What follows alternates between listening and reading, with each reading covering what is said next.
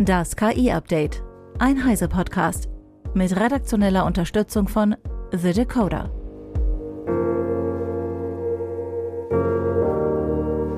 Hallo, ich bin Isabel Grünewald und dies ist unser Deep Dive zum Wochenende. Die Waffenindustrie setzt schon lange künstliche Intelligenz in autonomen Waffensystemen ein. Sie bekommen dann im Volksmund gern mal so Namen wie Killerdrohnen. Die Politikwissenschaftlerin Dr. Ingwild Bode von der Universität Süddänemark analysiert in ihrem aktuellen Forschungsprojekt zu autonomen Waffensystemen und internationalen Normen die politische Debatte rund um solche Killerdrohnen. Dabei geht es auch um die Frage der Ethik beim Einsatz waffenfähiger KI. In einem bislang so unregulierten Feld wie der künstlichen Intelligenz gibt es natürlich auch noch wenige Regulierungen oder gar anerkannte Normen für den Einsatz von KI im Krieg. Und generell stellt sich die Frage, wie viel Freiheit sollten wir Menschen einer Maschine bei der Entscheidung über Leben und Tod lassen? Darüber sprechen wir heute. Mit dabei ist auch Wolfgang Stieler von der MIT Technology Review als mein Co-Moderator, den kennt ihr bereits, und Full Disclosure, ich kenne Ingwild Bode seit unserem Studium, darum duzen wir uns auch. Also, hallo Ingwild, hallo Wolfgang, schön, dass ihr bei mir seid. Hallo. Hallo. Zunächst einmal die Einordnung, wie ist denn der Stand der Technik? Was gibt es schon seit einiger Zeit und was ändert sich da gerade? Ja, genau. Also ich denke erstmal, ähm, wie du auch schon gesagt hast, Isabel, geht es darum zu sagen, es gibt eine längere ein, ja, eine längere Entwicklung dieser Systeme. Das heißt, schon in den 60er Jahren sehen wir halt eine Automatisierungs- äh, oder äh, die Einführung von automatisierten Waffensystemen, zum Beispiel Luftabwehrsysteme. Mhm. Ähm, und dann, je näher wir uns Richtung heute bewegen, werden halt die Technologien, die eingesetzt werden, immer komplexer und, ähm, und auch die Art von Aufgaben, die übernommen werden von diesen Technologien. Aber das ist eben, es ist wichtig, das historisch einzuordnen. Also es ist nicht, es wird ja häufig von dieser ähm, KI-Revolution auch gesprochen in Waffensystemen und ich denke, das ist auf jeden Fall falsch, ja, weil es gibt, ähm, mhm. ähm, es gibt eine ganz lange ähm, ich nenne es immer Trajectory auf Englisch, wie heißt sagt man es auf Deutsch, aber so eine Entwicklung einfach, die halt dahin, die man sich angucken kann ähm, im, in der Historie. Und ähm, dann ist es auch, glaube ich, interessant zu sehen, dass ähm, generell können KI oder können autonome Technologien oder automatisierte Technologien in jeder Art von Waffensystem integriert werden. Das heißt, ähm, wir reden jetzt nicht unbedingt von einer spezifischen Art von autonomen Waffensystem, sondern es kann jedes Waffensystem sein, was ähm, am Boden, in der Luft oder im Wasser eingesetzt wird weil es geht ja immer um die Informationsverarbeitung und das kann quasi für jedes Waffensystem relevant sein. Das heißt, das, was wir jetzt gegenwärtig sehen, sind auch wirklich alle möglichen Waffensysteme innerhalb dieser, dieser verschiedenen Domains, wie sie auf Englisch heißen. Also, und ähm, ich denke, das meiste, was man, wo man vielleicht am meisten drüber hört, auch als normaler Zuhörer, äh, sind diese sogenannten ähm, Einweg-Angriffsdrohnen heißen die manchmal. Die heißen auch, die haben ein paar verschiedene Namen. Die können auch Killerdrohnen genannt werden oder herumlungernde Munition. Und diese, diese Systeme sind teilweise auch sehr klein, also die können im Rucksack transportiert werden von ähm, Soldaten beispielsweise und verfügen offenbar über die technische Fähigkeit, äh, Ziele autonom zu, zu identifizieren, zu verfolgen, auszuwählen und anzugreifen. Zurzeit ist es so, dass eigentlich immer noch ein menschlicher Bediener zwischengeschaltet ist. Das heißt, es gibt immer mhm. noch das letzte Okay, quasi muss von einem Menschen vollzogen werden. Aber die Entwickler dieser Systeme weisen schon darauf hin, dass das technisch nicht notwendig ist. Ne? Also es ist im Prinzip eine, eine Art von ähm, ethischem Prinzip, dem noch gefolgt wird. Hm. Da, da, würde ich gerne an dieser Stelle gleich nochmal einhaken, weil mhm. äh, wir hatten vor ja nicht allzu langer Zeit ganz brandaktuell sozusagen die Gelegenheit, ähm, also ein Kollege von mir, äh, die Gelegenheit, ein Interview mit Stuart Russell zu führen, ja. der sich, ja, bekannter prominenter KI-Forscher, der sich auch äh, ganz stark engagiert für die Rüstungskontrolle bei ja. autonomen Waffen. Und der hat erzählt, dass dieser berühmte Fall von dieser türkischen autonomen mhm. Drohne, dieser die Kagu 2. Ja. Genau, ähm, äh, dass die ursprünglich damit beworben wurde, mit mhm. dem äh, mit der Fähigkeit, äh, selbstständig äh, Ziele zu erkennen und sie dann auch anzugreifen und ja. äh, zu eliminieren. Ähm, äh, dass aber mittlerweile der Hersteller da ähm, sozusagen so eine kleine ähm, Rückwärtswende eingeschlagen hat und jetzt da gar nicht mehr so gerne dran erinnert werden will. Russell hatte im Interview gesagt, dass er dann auf, ein, auf einer auf einem Symposium äh, das als Beispiel genannt hat und dass der türkische äh, Vertreter, der da auch war, sehr erbost darüber war und sagte, nee, das ist alles überhaupt nicht wahr, das ist Verleumdung, das machen wir gar nicht. Ähm, aber äh, die Daten existieren halt. Ne? Also die ja. haben tatsächlich wirklich damit beworben. Aber woran liegt das? Warum ist das so, dass die erst Werbung damit machen? Und eigentlich ist das ja für einen Rüstungshersteller eine tolle Sache, zu sagen, hey, wir haben sogar vollautomatische Waffen. Du brauchst nicht mehr auf den Abzug zu drücken. Du sagst nur, was getötet werden soll. Das Ding macht es für dich. Ja. Und das wollen sie jetzt alles nicht gewesen sein. Ja, ja, also genau, aber das ist auch, das ist ein sehr spannender Punkt, äh, den Sie da ansprechen, weil ähm, weil, also erstmal würde ich ganz gerne sagen, dass das eben auch so ein bisschen ein Problem der Datenlage immer ist. Das heißt, wir als Forscher oder als Wissenschaftler, die sich beschäftigen, mit rauszufinden, was können diese Systeme eigentlich, müssen halt auf das zurückgreifen, was die Waffenhersteller letztendlich äh, veröffentlichen. Weil natürlich niemand hat wirklich die Möglichkeit zu gucken, was kann diese Cargo-2-Drohne wirklich, ne? Und was für eine Systeme sind da wirklich möglich. Und dann, dann gibt es immer diese, diesen, diesen wechselnden Narrativ. Und das ist relativ typisch im Cargo-2-Fall, ist relativ ex extrem. Also ich kann es mir nur so erklären, dass halt dieses System wurde erwähnt in einem Report der Vereinten Nationen 2021 wo behauptet worden ist, oder die, die Experten, die diesen Report verfasst haben, haben gesagt, dieses System wurde autonom, das heißt ohne menschlichen Bediener eingesetzt in Libyen und hat dort auch ähm, ja, da sind noch Leute beim Leben gekommen, ne? also im, im, militärischen Bereich. Keine Zivilisten jetzt, aber gut, es hat trotzdem, es soll Leute getötet haben. Und ähm, die Frage ist halt, war es jetzt autonom oder nicht? Äh, der Bericht sagt ja, Cargo 2 Hersteller sagen nein.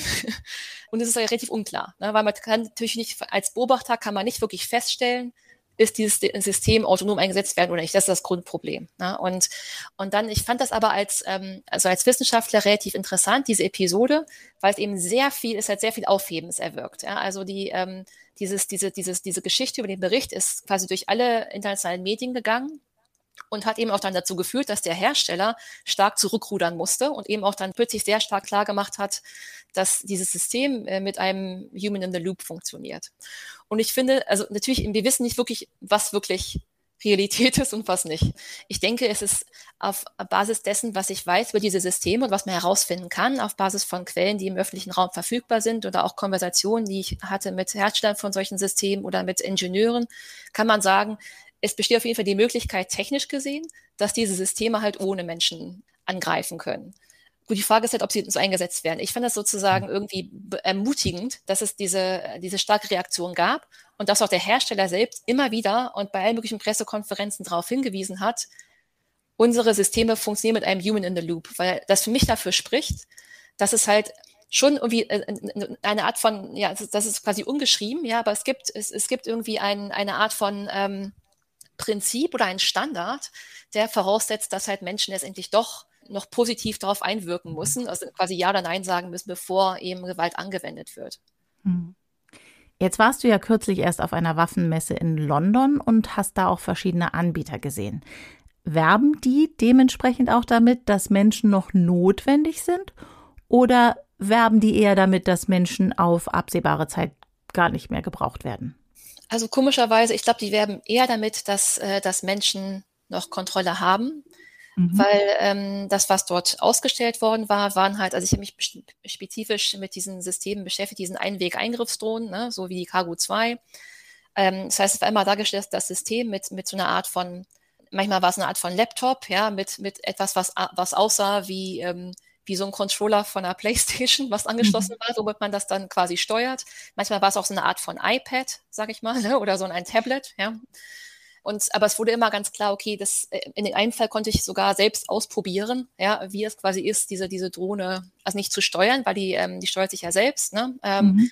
aber sozusagen auszuwählen, wo sie jetzt ungefähr hinfliegen soll und ob sie jetzt ein gewisses Ziel angreifen soll oder nicht. Das heißt, es wird ganz stark auf den Menschen abgehoben. Aber gleichzeitig es gibt immer diese Widersprüchlichkeit. Ja? Also ich finde, in der Art und Weise, wie es dargestellt war, ging es halt schon viel um menschliche Kontrolle und die menschlichen Bediener. Und auch wenn man sich eigentlich alle Militärs weltweit anguckt, geht es immer jetzt um das große Stichwort des Human-Machine-Teaming. Ja? Also dass mhm. es halt nicht um so ein eins zu eins Ersatz geht von ähm, einem robotischen Waffensystem zum Menschen, sondern dass es immer so eine Art von Kollaboration stattfinden wird. Aber die Frage ist halt für mich dann, was ist genau die Rolle dann noch für den Menschen? Wie ist die Qualität dieser Kontrolle, die Menschen vielleicht ausüben können in Interaktion mit dieser Art von System?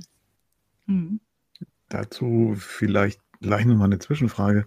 Ähm, also was wir im Moment ja ganz viel unter ähm, Fortschritt von KI äh, fassen, sind ja hauptsächlich ist eine bestimmte Art von maschinellem Lernen und sind halt mhm ist halt generative äh, KI, irgendwie Transformatoren, äh, große Sprachmodelle. Und in dem Zusammenhang gab es äh, vor einiger Zeit geisterte das durchs Internet, durch die sozialen Medien ein interessantes Video von Palantir. Palantir ist die Firma, die unter anderem von äh, Peter Thiel gegründet worden ist, äh, ist so ein bisschen, äh, boah, naja, sagen wir mal so, das Reich des Bösen, was diese, was diese Silicon Valley-Läden angeht, weil die machen alles Mögliche, was äh, andere nicht machen. Die machen Überwachung, die machen Predictive Policing, äh, die machen Datenanalyse im großen Stil und so. Naja, und die machen eben auch Militärtechnik äh, und äh, und die haben behauptet, sie hätten äh, eine KI, die äh, auch äh, mit dem Bediener in Dialog tritt und sowas wie Situationsanalyse macht und Entscheidungsunterstützung und so. Das sah ein bisschen so aus, als ob da im Hintergrund tatsächlich ein großes Sprachmodell äh, arbeitet. Und ich habe mir gedacht, kann das sein? Kann das echt sein? Und wenn ja, ist das wirklich eine gute Idee? Gibt es Informationen darüber? Also es gibt relativ wenig Informationen, die wirklich genau einen erlauben lassen würden, festzustellen, ob dieses System eingesetzt wird. Also ich, ich denke, es ist relativ klar, dass es solche Systeme gibt und dass Palantir jetzt solche Systeme entwickelt. Und irgendwie ist es ja auch so ein bisschen so für, für, aus der Perspektive von Palantir der logische nächste Schritt. Ja? Also weil sie, weil sie ja schon verschiedene Art von Systemen anbieten in der Ukraine und äh, sie auch zum Beispiel auf dieser Waffenmesse, wo ich war, auch sehr stark damit geworben haben, dass sie die Ukraine pro bono unterstützen. Ne? Das ist ja schon mal interessant per se, ne? weil man natürlich sich immer die Frage stellt, Palantir ist ja keine, ähm, also keine soziale Organisation, sondern das ist ja, und das ist ja ein knallhartes Unternehmen. Und dann kann man sich immer die Frage stellen, was, was kriegt denn Palantir davon, dass es halt diese Plattform anbietet. Ne? Und natürlich geht es da viel um Daten und die Art und Weise, in wer, inwiefern ähm, die erhoben werden können in der, in der Ukraine. Und ähm, also es, es gibt Berichte, die, die wirklich darauf verweisen, dass Palantir einen sogenannten militärischen Chatbot hat. Da gibt es verschiedene Namen, äh, zirkulieren im Internet. Ich habe zum Beispiel einen gefunden, der hieß Platform for Defense, äh, AI Platform for Defense, der eben genau diese Art von Entscheidungsunterstützung anbieten würde. Und ähm, es gibt auch Berichte, dass die US Air Force hat schon ähm, mit, mit anderen Arten von, von großen Sprachmodellen, ähnliche Arten von Plattformen, hat, hat sie Trainings durchgeführt zur Mitte des Jahres. Das heißt, ähm, es gibt auf jeden Fall sehr klare Hinweise darauf, dass diese Systeme entwickelt werden und dass sie eben auch schon in Trainings zum Einsatz kommen. Ob sie jetzt wirklich in der Ukraine eingesetzt werden, ist nicht wirklich ersichtlich. Aber auf jeden Fall gibt es Entwicklungen, die in diese Richtung deuten. Hm. Du hast ja gerade schon die Ukraine erwähnt. Die ist ja zurzeit so der große Testplatz geworden für alle möglichen autonomen Waffensysteme.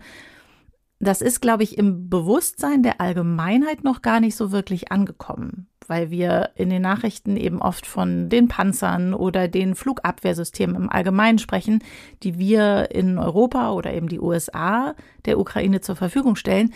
Wie läuft das denn da mit den Drohnen? Ja, also ähm, es haben verschiedene westliche Staaten der Ukraine verschiedene Arten von diesen Einweg-Angriffsdrohnen zur Verfügung gestellt. Dazu gehört halt vor allem die USA. Das heißt, die haben verschiedene in, in den USA entwickelte Systeme der Ukraine quasi geschenkt, ne, als Teil von dieser Military Donations aber auch andere, andere Staaten teilweise.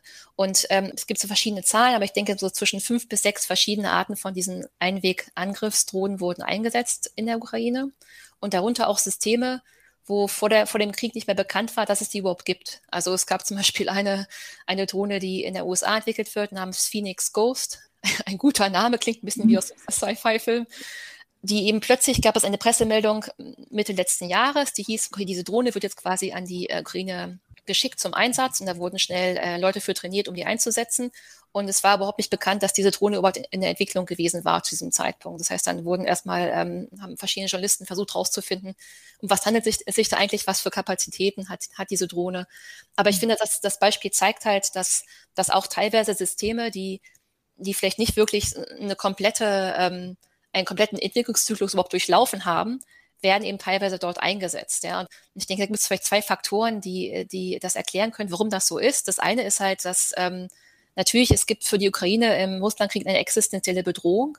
Das heißt, als mhm. westlicher alliierter Staat möchte ich quasi alles, was, ähm, oder auch als Ukraine, ähm, möchte man quasi alles einsetzen, was nur irgendwie hilft, diesen russischen Feind zu besiegen. Aber ich denke, das, das, das ist gefährlich, weil, weil dadurch sozusagen alles legitimiert wird. Ja? Und mhm. ähm, man vielleicht auch dann dazu neigt, Systeme einzusetzen, die eben nicht wirklich ähm, eingesetzt werden sollten.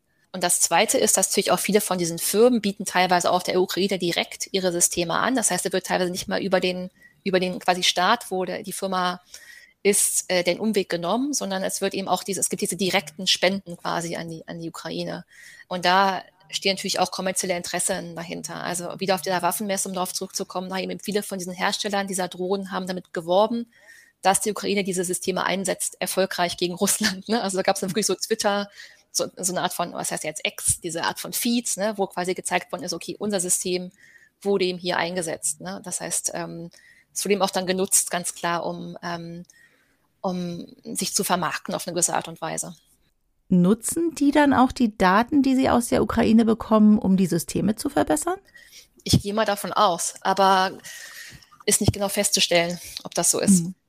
Nur so mal ein bisschen off-topic. Äh, mhm. wie ist denn das dann als, als Wissenschaftlerin, als, als Zivilistin und Wissenschaftlerin, ähm, auf so einer Messe rumzulaufen? Ist das nicht ein bisschen strange? Also, oder wer ist da noch? Also Militärs, Politiker? Ja, vor allem Militärs und alles äh, also aus dem Businessbereich. Also ich war zum ersten Mal auf sowas. Ich, ich war halt da, um, um einfach mal ra versuchen rauszufinden, ob halt diese Hersteller mit einem auch reden. Also ob die quasi Fragen beantworten würden. Und ich hatte da halt verschiedene. Und wie? Teils, teils, ja, kann man sagen. Also ich, ich habe mit, mit vier, fünf Herstellern von diesen ähm, herunterliegenden Munitionen gesprochen und die waren noch teilweise relativ auskunftsfreudig, vielleicht nicht, aber die haben schon was gesagt. aber es war auch generell einfach interessant zu sehen, ähm, wie die sich da präsentieren ne? und äh, mit was für Argumenten auch im Prinzip versucht wird, äh, diese Produkte irgendwie an den Mann zu bringen oder an die Frau. Ne? Und, ähm, und man hat eben auch gesehen, dass da einfach, also ich habe Anfang des, in der Mitte des Jahres so einen größeren Bericht über genau diese Arten von Einwegangriffsdrohnen verfasst, zusammen mit einem Kollegen. Und da haben wir zum Beispiel festgestellt, dass es, dass es halt eine sehr große Verbreitung von diesen Systemen gibt. Also es immer, immer mehr ähm, Firmen stellen diese Systeme her und das, das entwickelt sich sehr schnell. Und man hat eben auch gesehen, dass dann bei, also jeder Stand, der einen von diesen Systemen angeboten war, da quasi, da brummte das Geschäft, kann man sagen. Also es war sehr voll. Es kamen sehr viele Leute in verschiedenen militärischen Uniformen, die halt irgendwie was für mich aussah wie Verkaufsgespräche geführt haben und von denen man so ein Separé geleitet worden sind. Ne? Und ähm, ja, also ähm, es ist schon ein sehr komisches Umfeld. Also ich habe dann noch Tage danach und ich denke immer auch drüber nach, was da genau eigentlich abläuft ne? und was eigentlich für ein komischer öffentlicher, also halb öffentlicher Raum ist. Ne? Und ähm, und wo man so reingerät, ne? wenn man sich, wenn man sich mit diesen Themen beschäftigt, in was für soziale Situationen. Ja. Diese äh, herumlungernde Munition. Ich habe da immer so die Vorstellung von Hightech-Landminen. Aber bei Landminen ist ja eigentlich der Konsens nicht gut. Da sind wir an dem Punkt, an dem klar ist, die darf man eigentlich nicht benutzen. Herumlungernde Munition ist doch aber gar nicht so viel anders, oder? Die lungert herum bis jemand vorbeikommt und sie aktiviert, richtig? Also es funktioniert ein bisschen anders, aber das, mhm. aber also manche Leute reden auch von fliegenden Landminen. Also es ist jetzt mhm. nicht so mhm. falsch, die Analogie. Ähm, aber ich denke, das Interessante ist, dass es, es, es gibt hier schon eine, also sozusagen etwas differenziertere Zielauswahl. Ne? Also das heißt, mhm. diese, diese Systeme haben quasi einen gewissen Katalog von Zielen. Das können Objekte sein. Es gibt aber auch ähm, Antipersonensysteme, also auch die Cargo 2 zum Beispiel kann eben auch bewusst, also die, der Hersteller sagt oder auch nicht, dass sie ähm, mit Gesichtserkennung arbeiten könnte. Aber äh, manche von diesen Systemen sind ganz klar auch für, die, für den Angriff von Personen vorgesehen.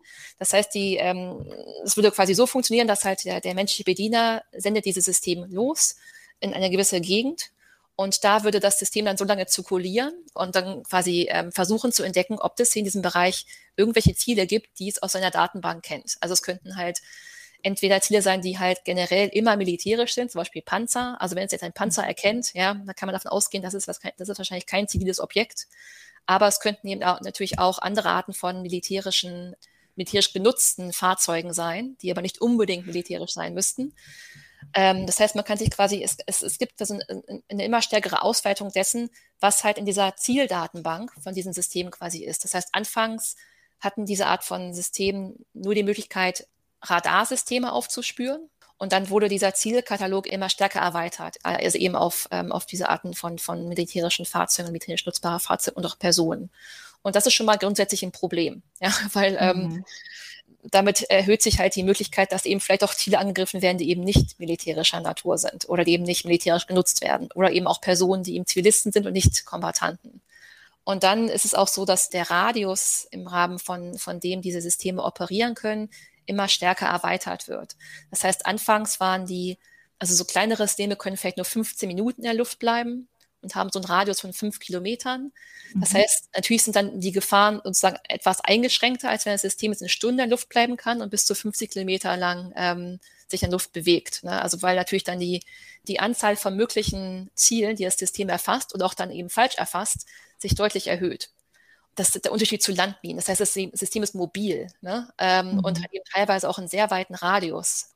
Also dafür ist halt die, die Studie von diesen Systemen, die in der Ukraine eingesetzt werden, ganz hilfreich, dass man halt sehen kann, wie schnell sich das auch entwickelt. Also diese Phoenix Ghost Drohne, von der ich gesprochen habe, ist zum Beispiel in der Lage, sehr viel länger und sehr viel weiter ähm, in weitergehenden Bereichen zu operieren als diese etwas kleinere Drohnen wie die Cargo 2. Also mhm. man sieht eben da auch schon, dass der, der Trend geht sozusagen zu, zu längerer Mobilität und äh, längeren Kapazitäten. Und dieser Human in the Loop, von dem du gerade sprachst, wie viel Zeit hat der dann eigentlich, um auszuwerten, ob das jetzt ein Ziel ist, auf das die Drohne schießen soll oder nicht? Ja, also in diesem Fall, es kommt ein bisschen darauf an, wie der Radius der Drohne ist. Ne? Also mhm. natürlich, wenn ich jetzt weiß, das System hat maximal 15 Minuten in der Luft und dann fliegt es ja erstmal dahin, wo es hingehen soll, und hat das vielleicht auch fünf Minuten. Und dann ähm, gibt das System halt verschiedene Ziele meinetwegen aus, die, die man jetzt ähm, angreifen könnte.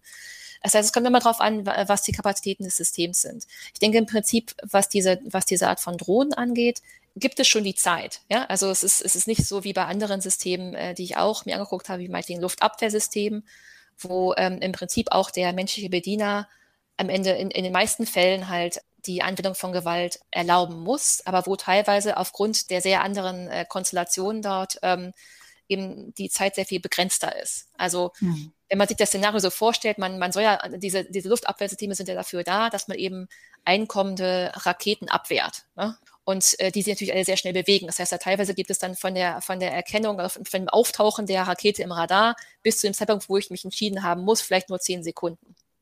Und ähm, da ist sich auch die Frage, ob dann innerhalb von diesen zehn Sekunden dieser Mensch, der dann die Entscheidung darüber treffen muss, ist das jetzt ähm, ist ein adäquates Ziel oder nicht, ne? ob es sich da, dabei eben um, wirklich eine Art von ja, bedeutsamer menschliche, menschliche Kontrolle handelt. Hm.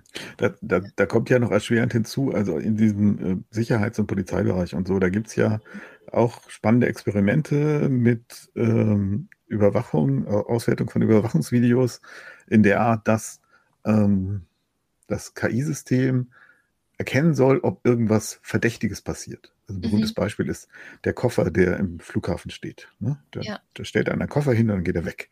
So, ne? Also Anomalieerkennung, ne? Ja. so im weitesten Sinne. Und das kann man natürlich theoretisch auch verknüpfen mit einer Zielbestimmung für so eine Drohne. Mhm. Ne? Aber dann wird es natürlich noch unsicherer. Dann kann das System an seinen menschlichen Benutzer melden mit einer Wahrscheinlichkeit von 65 Prozent ist ja. das da auf dem Bild ein Terrorist, soll ich den jetzt töten oder nicht. Ja. So, und die Frage, die sich mir dabei stellt, ist, warum ist das besser, wenn ein Mensch diese Entscheidung trifft, der wahrscheinlich ja eh sich darauf verlassen wird, dass die Maschine das viel besser weiß als er, als wenn die Maschine das selber gleich autonom entscheidet. Warum ist der Human in the Loop in dieser Argumentation ethisch so wichtig? Hm, mhm. Ja, also ich weiß schon, was, was Sie meinen. Und das ist auch ein, das ist ein, ein wesentliches Problem. Ich denke, man muss da halt zu grundsätzlichen Problemen gehen. Also zum Beispiel grundsätzlich gesehen kann man sagen, ist, äh, sind sozusagen, ist es programmierbar zu unterscheiden, wer jetzt Zivilist und wer Kombatant ist zum Beispiel, ja, oder wer Terrorist und wer nicht Terrorist ist. Ne? Kann man das programmieren? Und es gibt zumindest Hinweise, die darauf hindeuten, dass es nicht wirklich der Fall ist, weil es eine sehr stark kontextabhängige Entscheidung ist, die wirklich menschlicher Deliberationen bedarf. Ja? Also es gibt, es gab ein sehr prominentes Beispiel vor ein paar Jahren. Das ging noch um das Programm dieser, ähm, also das US-Drohnenprogramm. Das heißt, da reden wir eben nicht, um das zu betonen, von autonomen Waffensystemen. Aber da gab es natürlich auch schon ähm, so Formen von KI, die eingesetzt worden sind, um eben mögliche Ziele zu identifizieren, die dann vielleicht von einer Drohne angegriffen werden könnten. Und da gab es eben das, den Fall von einem prominenten Al Jazeera-Journalisten, äh, der dann irgendwie mit, mit sehr hoher Wahrscheinlichkeit von diesem System als Terrorist identifiziert worden ist. Und das, das lag halt, weil er sich in einer gewissen Art und Weise bewegt hat in Pakistan um Interviews zu führen. Aber diese, diese Art von, dieses Movement-Pattern ne, ähm, wurde dann quasi eigentlich als verdächtig eingestuft.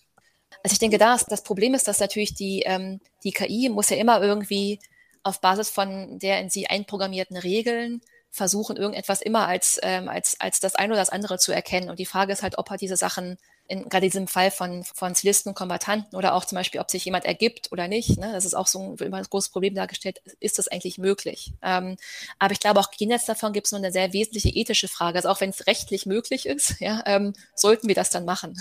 Das ist die größere Frage. Ne?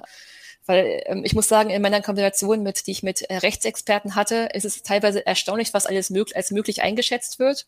Weil gerade das internationale Völkerrecht, also es, oder das, das heißt ja auch auf Englisch kann man so schön unterscheiden zwischen humanitärem Völkerrecht oder International Humanitarian Law oder Laws of War, ja. Also die Rechte des Krieges.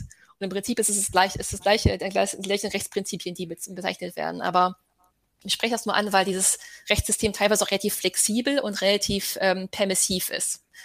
Dieses Recht stellt immer halt so eine Art von Balance dar zwischen humanitären Prinzipien, die es auf jeden Fall auch gibt, aber auch zwischen dem, was militärisch notwendig ist. Ne? Äh, man muss sich überlegen, dass diese Rechtssysteme Staaten haben denen ja zugestimmt. Ja? Und das heißt, die Staaten möchten natürlich auch nicht, ähm, also möchten meistens nicht sich, sich komplett einen gewissen Spielraum im Handeln ähm, verschließen. Das heißt, jenseits vom Recht gibt es eben auch für mich diese ethischen Fragen. Ne? Also zum Beispiel dann das Thema der Menschenwürde. Also es gibt eben viele Stimmen, die, die argumentieren, dass generell wirklich, wenn man jetzt die, die letzte Entscheidung über Leben und Tod an KI überträgt, welche Arten von Entscheidungen sind da überhaupt noch tabu? Und ich denke, das ist eine Frage, die man sich auch dann stellen kann in Bezug auf KI-Technologien im, im, im allgemeinen, im breiteren sozialen Raum und sozialen Umfeld. Also wir sehen natürlich immer eine immer stärkere Verbreitung von Technologien und ich denke, im militärischen Bereich ist das so, also der allerextremste Fall, ne? weil es wirklich um Leben und Tod geht. Aber es gibt sogar im zivilen Bereich dort Fälle, äh, zum Beispiel in der Medizin. Also meinetwegen während der Corona-Pandemie wurden teilweise Algorithmen genutzt, um halt sozusagen zu bestimmen, ne, welche, äh, das haben wir auch alle gehört, ne? also welche Patienten sozusagen jetzt ähm, eine höhere Chance haben, gerettet zu werden als andere. Ne? Also im Prinzip ist es auch so ein bisschen so eine analoge Entscheidung. Aber ich habe das Gefühl, dass wir uns als Gesellschaft diesen sehr wesentlichen ethischen Fragen, die äh, dadurch aufkommen, wie man KI Militär einsetzt, noch nicht wirklich gestellt haben. Na, na, so ein bisschen flapsig gesagt würde ich jetzt argumentieren, ja, aber Tod ist tot, ne? Boah, schon. Aber wir haben ja in Europa eher den Ansatz zu einem sehr restriktiven Herangehen, jetzt auch mit dem AI-Act, der noch in Ausarbeitung ist. Ich habe da vor zwei Wochen mit unserem Rechtsexperten Jörg Heidrich drüber gesprochen und der hat mir erklärt, es ist so eine Art Pyramide und ganz oben sind die Sachen, die nicht erlaubt sind, worüber wir uns in Europa zumindest einig sind, wie sowas wie automatisierte Gesichtserkennung. Ist das etwas, was sich dann auch auf solche militärischen Einsätze übertragen würde? Wenn du sagst, es gibt eigentlich so auch diese beiden Rechtsaspekte, einmal das menschliche und einmal das militärische, können wir davon ausgehen, dass es zumindest in Europa eine Eingrenzung dieser Systeme geben würde? Äh, also leider dieser, ähm, dieser besagte Akt, der auch auf der EU immer sehr stark propagiert wird, als es die erste mögliche Rechtsetzung im Bereich von KI, ne, die wirklich dann auch mhm. für eine ganze Region gilt, beinhaltet explizit nicht die Anwendung von KI im militärischen Bereich. Das heißt, das wird explizit ausgeschlossen.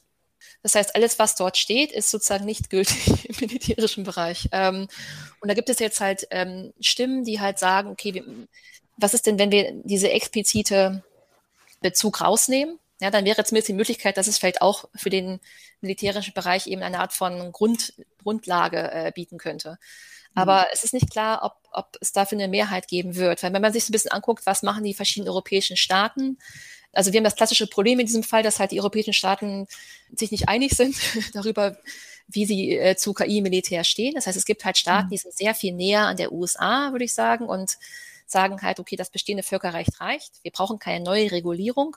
Wir haben ja schon Recht, was halt sagt, ähm, wie Waffensysteme eingesetzt werden sollten. Und generell gibt es eben auch viele Vorteile von diesem System. Das heißt, diese Staaten argumentieren halt dafür natürlich, dass es gibt Vorteile militärischer Art, ne, was halt den Schutz von eigenen Soldatenleben angeht. Aber eben auch, es wird immer argumentiert, dass diese Systeme in der Lage wären, präziser Gewalt anzuwenden. Das natürlich immer auch, ist auch debattierbar, würde ich sagen, ist aber ein sehr häufig gesehenes Argument. Und dann mhm. gibt es auch gibt's ein paar andere Staaten in Europa, also eigentlich vor allem nur Österreich und Belgien fallen mir da als prominent ein, die sich halt stark für eine neue Gesetzgebung im militärischen Bereich einsetzen, die jetzt sagen, nein, wir brauchen neues Recht, weil unser Völkerrecht ist zwar gut bis zu einem gewissen Punkt, aber viele Punkte, die eben aufgeworfen werden von der KI-Technologie, werden dort einfach nicht angesprochen, ja, weil das einfach nicht, das war einfach kein Thema in den, in den 60er Jahren natürlich, ne, mhm. die man sich jetzt so gewidmet hätte. Und wir brauchen da ein dringend Update quasi. Ne? Aber ich denke, das ist, das ist ein bisschen die Gemengelage, ja, dass halt wir, wir im Prinzip als Staaten wollen, die ja sehr, sehr verschiedene Arten von Politiken auch verfolgen. Ne? Und generell auch die EU, finde ich, auch ein bisschen so gefangen ist zwischen einerseits halt auch so ein bisschen mitmachen zu wollen im globalen Wettbewerb um KI, und da spielt das militärische äh, Anwendung auch eine Rolle natürlich. Ne? Das heißt, dass man sich ein bisschen positionieren möchte, im Vergleich zu den USA, aber natürlich auch vor allem zu China und Russland. Und man hat gesagt, mhm. okay, wenn wir jetzt nicht wettbewerbsfähig bleiben, dann werden wir abgehängt. Aber gleichzeitig sieht man eben auch so, so ein bisschen diese normativen Ziele der EU. Zum Beispiel das Europaparlament hat auch zwei Resolutionen, glaube ich, verabschiedet, wo sie sich ganz klar für eine, eine ja, eine neue Gesetzgebung ähm, internationaler Art äh, ausgesprochen haben im Bereich ähm, KI, im militärischen Bereich. Hm. Die Position der Waffenindustrie, sagtest du ja auch schon, ist nicht zu vernachlässigen. Jetzt steht ja Deutschland eigentlich in der Waffenindustrie relativ stark da. Allerdings denkt man da eher an andere Waffen. Gibt es auch große KI-Drohnen oder KI-Waffenhersteller in Deutschland? Sind die da aktiv?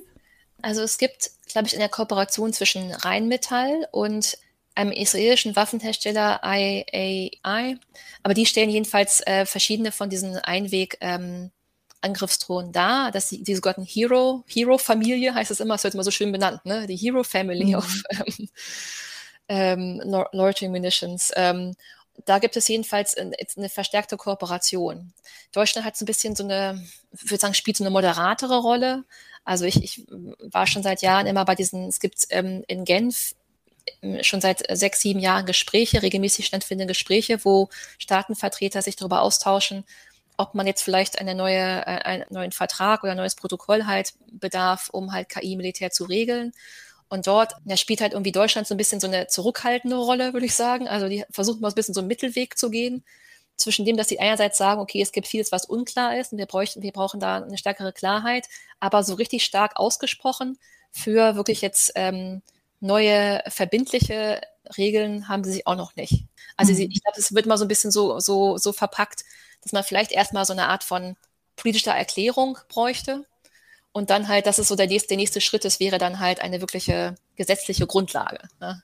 Aber ich finde es immer ein bisschen komisch mit Deutschland, weil, äh, weil ähm, in, in verschiedenen Koalitionsverträgen steht meiner Meinung nach auch immer drin, dass sich eben Deutschland eben gegen autonome Waffensysteme einsetzt. Aber das, was dann in Genf passiert, ist dann teilweise nicht, nicht also es ist ein bisschen abgeschwächter, würde ich sagen. Ja. Wie, wie könnte die aussehen? Also ich weiß, dass es äh, ja eben, wie den vorhin schon erwähnten Stuart Russell, eine ganze eine Initiative von ja. einer ganzen Reihe von Forschenden gibt, die sagen, wir müssen die international ächten, das ist so ähnlich wie Chemiewaffen oder biologische Waffen.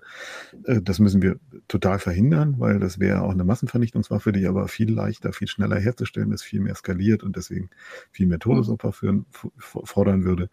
Ähm, aber wenn so eine Maximalforderung nicht durchzusetzen ist, wie kann ich mir so eine Regulierung von ähm, autonomen Waffensystemen vorstellen? Was, was steht da drin?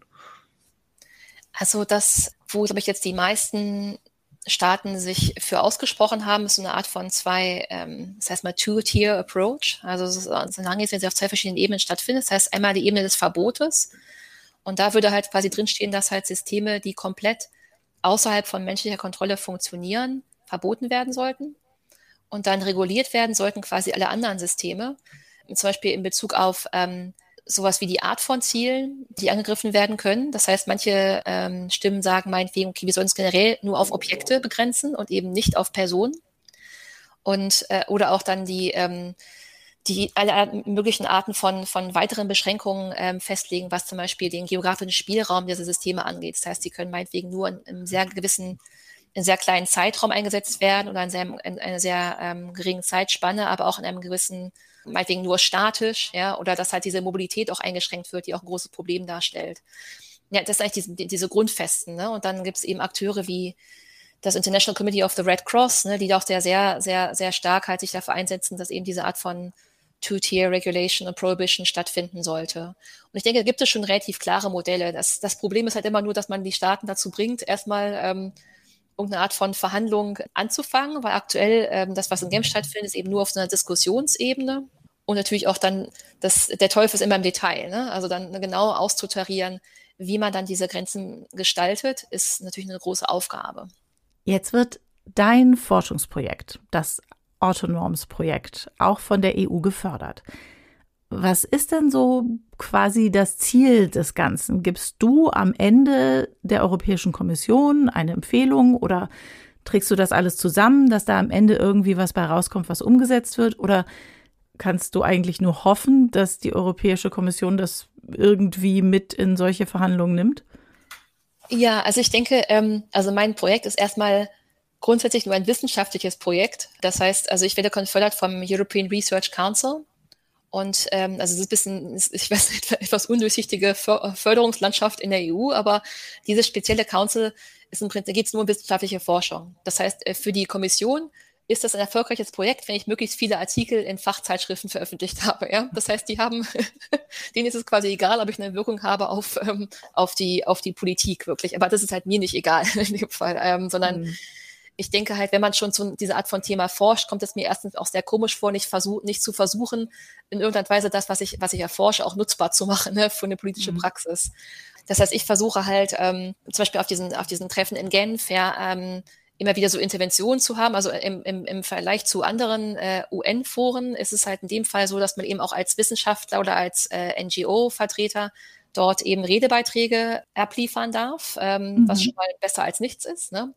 Und dann ist es auch so, dass ich würde sagen, gerade seit letztes Jahr im November, seit der Veröffentlichung von, von, von den ersten OpenAI ChatGPTs, gibt es einfach eine viel größere Debatte um dieses Thema. Also es gibt viel, viel mehr Aufmerksamkeit medial und quasi das hat dazu geführt, dass fast jede internationale Organisation in jeder Region, aber auch fast jeder Staat denkt plötzlich, er dringend irgendeine Politik, wie wir mit KI umgehen. Ja, und das äh, erstreckt mhm. sich eben auch den militärischen Bereich. Das heißt, ich werde eben häufig, äh, viel häufiger jetzt eingeladen auf verschiedene ja, spezielle so Panel-Diskussionen und diese Art von, von Events, ja, wo, wo es ganz spezifisch darum geht, dass sich, dass sich dort eben Staaten oder andere Akteure eine Meinung bilden wollen, ne, was sie jetzt, wie jetzt umzugehen ist damit. Das heißt, über sowas versuche ich auch Einfluss zu nehmen. Aber ich denke, es ist immer so ein, so ein Zwischending, ne? zwischen dem, was mich analytisch interessiert, aber auch dann natürlich auch darauf Einfluss haben können, was wirklich dann auch gemacht wird.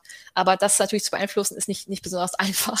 Also, weil auch dann, also Leute wie ähm, Stuart Russell, der auch schon erwähnt worden ist, hat, ähm, was gewisse äh, Sachen angeht, dann eine viel größere Plattform, weil er ist einfach, er ist KI-Forscher. Ne? Wobei ich immer mhm. denke, wir, wir brauchen im Prinzip, um halt wirklich zu verstehen, worum es bei KI geht, brauchen wir auf jeden Fall die technischen KI-Forscher und die Ingenieure, aber wir brauchen eben auch die Politik- und Sozialwissenschaftler oder Ethiker, weil wir einfach auf ganz andere Art und Weise geschult sind, ne? die politischen und sozialen Konsequenzen dieser Technologien einzuschätzen, die halt aus dem technischen Bereich ähm, für jetzt nicht so präsent sein können. Mhm. Das ist ja auch ein bisschen das, was wir in den letzten Monaten gesehen haben, wenn die großen KI-Firmen rumgehen und sagen, oh, wir brauchen Regulierung. Und dann gehen sie nach Hause und bringen erstmal das nächste Modell raus, das wieder völlig unreguliert in der Gegend rumarbeitet dass das so ein bisschen der Widerspruch ist, weil die natürlich begeistert sind und ihre Forschung vorantreiben wollen im Bereich KI und da wahrscheinlich relativ wenig Ethiker oder eben Wissenschaftlerinnen sitzen, die sagen, Leute, ist das so sinnvoll, wenn wir das jetzt so rausbringen? Naja, böse gesagt, wenn die Ethiker das Falsche sagen, dann sind sie ganz schnell ihren Job los. Das haben wir in verschiedenen Fällen gesehen. Ja, ja, genau, da gibt es sehr, sehr prominente Fälle auch von Google und so, also viel von diesen Big Tech, die dann eben sehr, sehr prominente ähm, kritische Stimmen rausgeschmissen haben. Ne? Ja, also ich, ich denke halt, dass da aber auch so ein bisschen die Politiker selbst sich ein bisschen eine eigene Nase fassen sollen, weil nämlich auch dann äh, Leuten wie Sam Altman extrem große Plattformen gegeben werden. Also ich meine, es gab auch so eine Zeit, da hat er quasi eine Welttournee gemacht. Also wurde er quasi mhm. irgendwie, wurde von, von jedem größeren Staat überhaupt eingeladen und dann gab es eben auch so Fotos dann von, von ihm mit Ursula von der Leyen, also der Kommissionspräsidentin. Und man dachte, okay, das ist alles gut und schön, aber Sam Altman ist nicht das letzte Wort, was Regulierung von KI angeht. also, ähm, mhm. Also ich finde, da muss man sich eben auch als, als politischer Entscheidungsträger ein bisschen stärker diversifizieren, ne? was, äh, was die Quellen von, von Wissen angeht. Aber vielleicht noch mal ein bisschen äh, globaler drauf geguckt. Also äh, die Schilderung der, der aktuellen Situation macht mich ja ein bisschen pessimistisch. Ne? Also wir haben einerseits einen schnellen technischen Fortschritt in einem Bereich, der äh, auf einer zivilen Ebene schon weitgehend unreguliert ist. Dann haben wir den vermeintlichen militärischen Vorteil, dadurch, dass die Dinge irgendwie schneller sind, äh, mhm. ja, wie gesagt, sehr, sich sehr schnell und billig herstellen lassen. Und auf diese Weise glauben ganz viele Staaten zumindest, äh, sich an diesem Rüstungswettlauf jetzt beteiligen zu müssen, damit sie da nicht die, äh, ins Hintertreffen geraten. Äh, Gibt es denn überhaupt eine Chance, diese Technologie zu regulieren, also den militärischen Gebrauch dieser Technologie zu regulieren? Ich denke schon. Also ich denke, man, man wird zwar schnell pessimistisch, aber man muss ein bisschen auch an, auf äh, das breitere Ganze gucken, das große Ganze. Und ich finde, da gibt es eben, also gerade bei diesen ähm, Treffen in Genf, wo ich regelmäßig bin, gibt es unter, also ich glaube insgesamt mehr als 70 Staaten haben sich dafür ausgesprochen, dass wir eben eine Regulierung bedürfen und auch eine Verbot bedürfen von, von eben komplett außerhalb von menschlicher Kontrolle funktionierenden Systemen. Und das sind ja schon mal nicht so wenige. Und das sind, wenn man sich das anguckt, sind es vor allem Staaten des globalen Südens, was sehr interessant ist aufgrund von verschiedenen Faktoren. Ne? Also vielfach geht es auch darum, dass eben diese Staaten keine große Rolle oder spielen gerade keine große Rolle in der Entwicklung von diesen Technologien, denken aber, dass sie ähm, letztendlich am on the receiving end ja, von diesen Systemen sein werden. Und die Vergangenheit zeigt ihnen, dass es häufig der Fall gewesen ist. Das heißt, es gibt, es gibt schon so eine Art von kritischer Masse. Das Problem ist auch ein bisschen das, das Forum, wo diese Verhandlungen oder diese Diskussionen, sollte ich sagen, stattfinden. Ja, also dieses Forum in Genf arbeitet nach dem Konsensprinzip. Das heißt, ähm, wenn auch nur ein einziger Staat sagt, okay, ich bin mit diesem Abschlussreport jetzt nicht zufrieden, muss er wieder geändert werden. Und das führt zu sehr langwierigen äh, Prozessen, die am Ende dann darauf hinauslaufen, dass diese, diese Abschlussberichte die ähm, teilweise sehr spannende Diskussion, die dort stattgefunden hat, nicht wirklich abbilden, ja, weil dann quasi irgendein Staat zwischengerätscht und sagt, das, das, das passt mir jetzt aber nicht. Eine Möglichkeit, das zu umgehen, wäre meinetwegen auf die Generalversammlung auszuweichen. Das heißt, die ähm, die Generalversammlung der Vereinten Nationen, die auch schon in der Vergangenheit ähnliche Arten von Regulierungsprozessen angestoßen hat. Zum Beispiel der Atomwaffensperrvertrag wurde dort äh, verhandelt und ratifiziert. Ne? Natürlich kann man dann sagen, gut, dann werden halt äh, nicht alle Staaten dem zustimmen. Das stimmt. Ja, wir können nicht davon ausgehen, dass, dass Staaten wie zum Beispiel auch die, die USA, Russland, äh, andere große Entwickler von diesen Technologien unbedingt sofort zustimmen werden. Aber ich denke, es gibt trotzdem einen Wert, wenn man so eine Art von normatives Instrument erstmal hätte, dass es eben auch dann gewisse Wirkung aus, auswirkt, eben auf diese anderen Staaten auch. Also das Beispiel Landminen ist ja wieder so ein Fall. Offiziell ist die USA nach wie vor kein, ähm, hat diesen Vertrag nicht äh, ratifiziert, ja. Aber trotzdem sind Landminen fast ausgestorben als Waffensystem, seit, seitdem dieser Vertrag in Kraft getreten ist. Natürlich ist es nicht so ein perfektes Beispiel, weil der militärische Nutzen von Landminen lag wahrscheinlich weit unter dem, was, äh, was viele Leute mit KI assoziieren. Aber ich glaube, das heißt jetzt nicht, dass es keine Regeln geben, geben kann. Und ich habe auch viel mit, mit militärischen, ja, mit, mit Leuten im militärischen Bereich geredet. Und viele Leute, die jetzt nicht unbedingt, die wirklich ähm, in ihrem täglichen Leben, sag ich mal, diesen Systemen dann zu tun hätten, ja, sind teilweise sehr viel vorsichtiger, was das den Einsatz von diesen Systemen angeht. Also diese ganze Sache mit dem Human-Machine-Teaming, wenn es da wirklich darum geht, ja, dass, dass du als äh, Mensch mit, mit einem System zusammenarbeiten sollst, wo du vielleicht nicht ganz weißt, wie funktioniert das, kann ich diesem System wirklich vertrauen, ja, was ist, wenn das System irgendwie nicht funktioniert oder wenn es irgendwie falsche, falsche Daten mir rausgibt. Ja, und natürlich gab es auch immer schon wieder Fälle, wo wir das gesehen haben, dass da was passiert. Das heißt, da gibt es auch eine gewisse Skepsis. Und ich finde halt, letztendlich geht es im Militär auch immer um Kontrolle. Ne? Man, möchte, man möchte möglichst Kontrolle behalten. Man möchte ähm, auch, dass Sachen immer exakt so ablaufen, wie man sie geplant hat. also zumindest in der Theorie. Und da kann man sich ja vorstellen, dass halt diese, diese Systeme, die, ähm, die eben nie wirklich 100 Prozent testbar sein werden. Ja, man kann nie zu hundertprozentiger Sicherheit sagen, dass man genau weiß, wie diese Systeme funktionieren werden im Einsatz. Ne? Dass es natürlich auch immer, immer, immer Stimmen gibt, die eher skeptisch sind. Das heißt, ich denke nicht, dass, äh, dass es verloren ist, ein, ein, ein Lost Cause quasi, ja, sondern dass es, ich denke, es gibt auf jeden Fall viele Möglichkeiten, diese Regulation anzustoßen. Das ist, äh, wenn ich das noch kurz sagen darf, ähm, äh, ein interessantes Argument, weil je autonomer die Systeme, desto schwerer sind sie zu kontrollieren. Ja, ja also ich habe auch wirklich schon mit vielen Militärratgebern ähm, geredet, die sagten, wir haben kein Interesse an komplett autonomen Systemen. Wieso sollten wir daran Interesse haben? Ja, weil, ähm, weil man natürlich dann in dem Moment so komplett die Kontrolle abgibt. Und deshalb ist für mich das auch dann ausweitbar auf vielleicht Systeme, die Also wenn, wenn man nur einen ganz, ganz winzigen Anteil von, äh, von Kontrolle hat, ist es auch schon negativ. Ist dir bei all deiner Forschung mal ein Waffensystem untergekommen, wo du gesagt hättest, boah, das würde die Kriegsführung, ja, verbessern ist ein blödes Wort in Bezug darauf. Aber wir sehen ja zurzeit auch wieder in der Ukraine, was für unfassbare Schäden dieses wahllose, wir schmeißen jetzt alle unsere Bomben, die wir haben, auf die Stadt verursachen kann. Gibt es Systeme, wo man sagen kann, wenn wir die einsetzen und sicher einsetzen können, dann würde das wahrscheinlich den Schaden für die Gesellschaft und für die Städte minimieren? Also ich glaube, das ist so ein bisschen, würde ich gerne in zwei Teilen darauf antworten. Also in einem Fall mhm. ist natürlich so, dass das teilweise diese Einweg-Angriffszonen, von denen ich so oft geredet habe, die werden teilweise in der gleichen Art eingesetzt wie ein Marschflugkörper. Ja, also auf die gleiche Art von Zielen. Aber weil sie halt sehr viel kleiner sind und einen sehr viel kleineren Sprengkopf haben und auch viel günstiger sind, ja, ist halt, ist halt sozusagen das ähm, wirklich die Zerstörung, die durch diese, diese Drohnen angerichtet werden kann, natürlich erstmal geringer, weil es immer auf die Sprengkopfgröße angeht. Und vielleicht kann man auch dadurch, dass sie halt von, dass man zumindest intervenieren kann. Ähm, also bei dem Marschflugkörper ist es ja so, du kannst, wenn der einmal in der Luft ist, dann, dann war es das auch. Du hast keinen Einfluss mehr darauf, wo der jetzt hinfliegt. Ja. Mhm. Bei diesen Drohnen kann man sozusagen, das ist ja ein bisschen auch der, der eins von den Selling Points, ne, dass der, dass im Prinzip auch der, der menschliche Bediener bis kurz vor Einschlag sagen kann, nein, das ist das falsche Ziel, bitte dreh ab. Und das ist natürlich generell vorteilhaft. Aber ich denke, es kommt immer auf die, auf die Intention an. Ja, es kommt immer auf den menschlichen Benutzer an. also du kannst jedes System, was es gibt, so oder so einsetzen. Und ich glaube halt bei, zum Beispiel, das ist bei, bei Russland ist, was wir, was wir sehen in der russischen Kriegsführung, ist der Fall nicht, dass sie einfach nicht die richtigen Systeme haben, ja, und deshalb nicht präzise irgendwie agieren können, sondern die Intention ist ja gar nicht da. Ja, also es geht mhm. ja darum, äh, die Zivilgesellschaft zu terrorisieren. Nicht nur in der Ansatz von, von Raketen, auch alle anderen möglichen Anwendungen von, von Gewalt oder von Folter und was wir alles gehört haben. Ja? Also wenn die Intention bei der Konfliktplan nicht, nicht, nicht da ist, sich überhaupt in irgendeiner Art und Weise an, an Regeln des Völkerrechts zu halten, ja, ähm, dann wird auch die beste Technik dabei nicht helfen.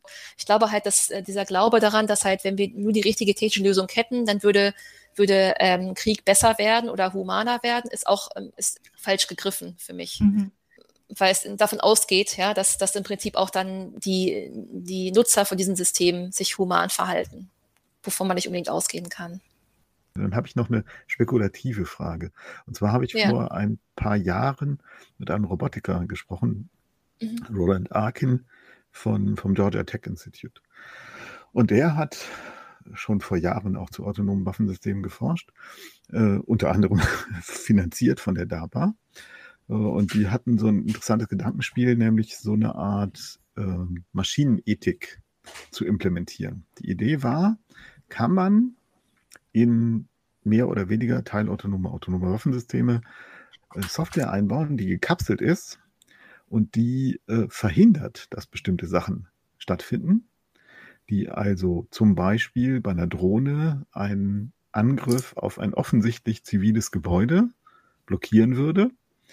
Und äh, um den natürlich zu erwartenden Einspruch des Militärs an dieser Stelle äh, abzublocken, kann man die halt auch übersteuern. Also man kann von Hand sagen, du schießt jetzt trotzdem. Aber dieser Eingriff wird protokolliert und dieses Protokoll wird dann zum Beispiel automatisch an den Internationalen Gerichtshof geschickt oder sowas. Ne? ich finde, das klingt super bestechend. Abgesehen davon, dass es natürlich schwierig sein wird, eine internationale Vereinbarung zu treffen, dass sowas wirklich in allen Waffensystemen eingebaut wird und man verhindern muss, dass das dann wieder außer Gefecht gesetzt wird. Wäre das eine mögliche Lösung? Könnte man sozusagen so eine objektiv unbestätigte maschinelle Ethik implementieren in diese Systeme, die verhindert, dass das Völkerrecht gebrochen wird? Also rein spekulativ. Ja, also ich, also Ronald Arkin ist natürlich ein sehr bekannter Name auch in diesem Feld, ne, der sich auch gerade in, in, in Anfängen der Debatte über Atomwaffensysteme sehr stark auf einer Seite eingesetzt hat. Also ich, ich finde es ja, einerseits finde ich es irgendwie aller Ehren wert, ne, dass man sich damit beschäftigt, dass man versucht halt auf Basis von dem Wissen, was man hat, Probleme der Kriegsführung zu lösen.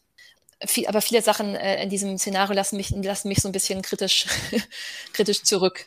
Das heißt zum Beispiel immer diese, diese Vision der Technologie als etwas, was objektiv und neutral agieren kann. das überzeugt mich einfach gerade nicht, weil ich halt denke, dass diese Technologie wird ja immer noch von, von Menschen programmiert. Sie wird, ähm, sie wird auf Basis von Daten trainiert, die äh, aus menschlicher äh, Quelle hervorgegangen sind. Und ähm, das erinnert mich so ein bisschen an diese, es, es gibt halt viel im Diskurs, diese, diese Beschreibung, dass, dass man eben, dass die Technologie quasi unbiased ist und dass sie in neutraler Art und Weise in der Lage wäre, ähm, ohne Emotionen Entscheidungen zu treffen. Aber also ich sehe noch nicht, dass es diese Technologie gibt. und, ähm, und ich denke auch dann gleichzeitig ist es immer so ein bisschen so eine Sache für mich, dass ähm, ich weiß nicht, vielleicht bin ich da zu, zu, zu, ähm, zu wenig posthuman. Ne? Also ich meine, es gibt natürlich viele verschiedene äh, philosophische Strömungen, aber aktuell ist es ja immer noch so, dass auch unsere ganzen ähm, rechtlichen Systeme, ne, also alles, was halt mit ähm, Gerechtigkeit und Recht zu tun hat, sind alle auf Menschen zugeschnitten. Das heißt, wenn wir sozusagen äh, in irgendeiner Art Weise ähm, das verändern würden, müssten wir im Prinzip auch diese ganzen diese ganzen grundethischen Gedanken verändern, denke ich. Also wenn ihr wisst, was ich meine. Also ähm, ja, also ich weiß nicht, ich glaube, ich bin da großer Skeptiker bei sowas. Äh, aber ich bin vielleicht eher der Technikskeptiker als Technikoptimist. Also ich glaube, Technikoptimisten würden sagen, ja, das klingt doch gut, ein gutes Gedankenspiel. aber äh, für mich klingt das irgendwie so, als wenn als wenn auch grundsätzliche Sachen auch schon teilweise möglich sind. Also ich meine, man kann auch teilweise nachvollziehen, wer welchen Entscheidung getroffen hat heutzutage und es passiert trotzdem nichts, was ähm, die Ächtung von, von Kriegsverbrechen angeht. Also ich finde, es geht immer wieder davon aus, dass, dass es das im Prinzip wieder, wieder auch dann Menschen gibt, die halt dazu auch bereit sind, äh, sich, sich diesen Fragen zu stellen. Ähm, ja. Äh, dass ähm, Software oder Technologie äh, im Zusammenhang mit Krieg und Gewalt gut ist, weil sie keine Emotionen hat, äh, ist ja sehr diskussionswürdig. Also Emotionen mhm. können ja was äh, sehr Gutes sein in diesem Zusammenhang. Ich denke da jetzt nicht nur an, an, an Wut oder Hass oder blinde Zerstörungswut oder so, ähm, sondern ähm, das kommt immer wieder im Zusammenhang mit der Frage, ob Videospiele, irgendwelche Kriegsspiele, ähm, äh, die Leute, die da spielen, irgendwelche Jugendlichen dazu bringt, äh, ähm, gewalttätiger im täglichen Leben zu werden. Und die Erfahrung dabei ist halt, dass es einen großen Unterschied gibt zwischen diesen simulierten Welten und einer realen Situation. Und der Unterschied, mhm. in der man, in, in der man äh, Gewalt ausgesetzt wird oder vielleicht sogar Gewalt ausübt. Und der große, der große springende Punkt dabei ist, ein, ein wesentlicher Punkt von diesem Unterschied, ist halt die Emotion, die da reinkommt. Mhm. Wenn man, mhm. wenn man wirklich in der, in der gewalttätigen Auseinandersetzung steckt, äh, vor Ort direkt äh, was macht oder Gewalt ausgesetzt wird, dann kommen unglaublich viele Emotionen ins Spiel, die natürlich ganz stark unsere Entscheidung beeinflussen. Und ganz oft beeinflussen sie die Entscheidung nicht dahin, diese gewalttätige Situation weiter zu eskalieren. Äh, das versucht das mhm. Militär natürlich per Training möglichst auszuschalten, aber das ist ein mhm. Aspekt, der normalerweise ja nicht berücksichtigt wird. Also das kann auch gut sein.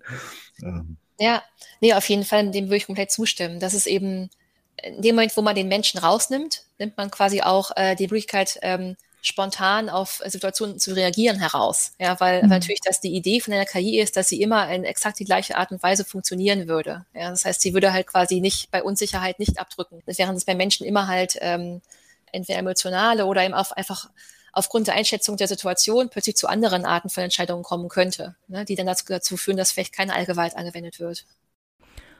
Das ist wohl ein ganz guter Gedanke jetzt zum Abschluss, dass wir den menschlichen Faktor, so unmenschlich Krieg auch sein mag, nicht aus dem Auge verlieren dürfen, weil er wahrscheinlich dann doch hin und wieder größeres Leid verhindern kann.